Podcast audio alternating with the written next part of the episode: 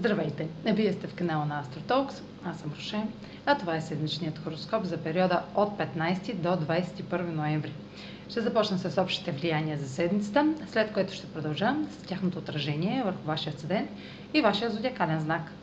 На 19 ноември е лунното затъмнение в Талец и то е първото от серията затъмнения по уста Талец Скорпион, която предстои през следващите две години. Лунното затъмнение в Талец е в аспект с Юпитер в Водолей и Плутон в Козерог, което сочи големи резултати с мощен трансформиращ ефект върху зоната на сигурност. Повече за предстоящите затъмнения вижте във видеото в канала в YouTube, което е специално за тях.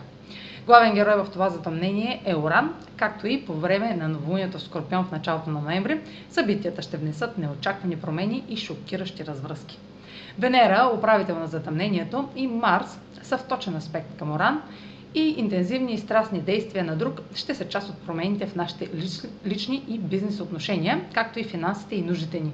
На 21 ноември Меркурий е в квадрат с Юпитер във Водолей. Създаването на големи надежди за бъдещето ще е на лице, което прави това добър момент за правене на планове, докато имаме положителна и широка перспектива. Липсата на концентрация или невъзможността за фокусиране може да доведе до някои грешки в преценката или осъждане на позицията на другите. Ще трябва да обърнем допълнително внимание на това как се изразяваме при този транзит. Може да станем прекалено настоятелни и това може да се окаже на речта ни като арогантност или дори фанатизъм.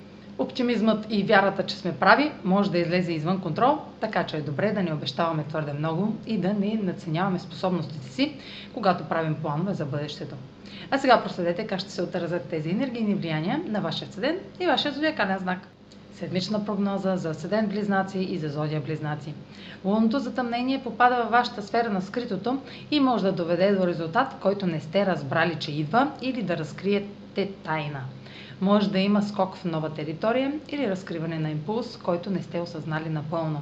Резултатите ще бъдат всеобхватни и може да включват нови знания, етични, правни въпроси или чуждестранни теми. Венера, управител на затъмнението в Тригон Соран, ви насърчава да се отдалечите от старите навици или страхове и да помислите да освободите място за нови импулси чрез това, което дължите или споделяте. Марс във вашата сфера на рутината в опозиция на Оран предупреждава за злополуки и рязко завършване или прекъсване на навик по отношение на здравето или задълженията към друг.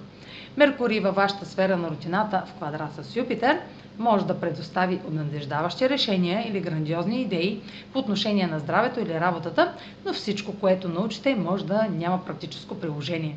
Това е за тази седмица. Може да последвате канала ми в YouTube, за да не пропускате видеята, които правя, да ме слушате в Spotify, да ме последвате в Facebook, в Instagram, а за онлайн консултации с мен може да посетите сайта astrotalks.online, където ще намерите услугите, които предлагам, както и контакти за връзка с мен. Чао! Успешна седмица!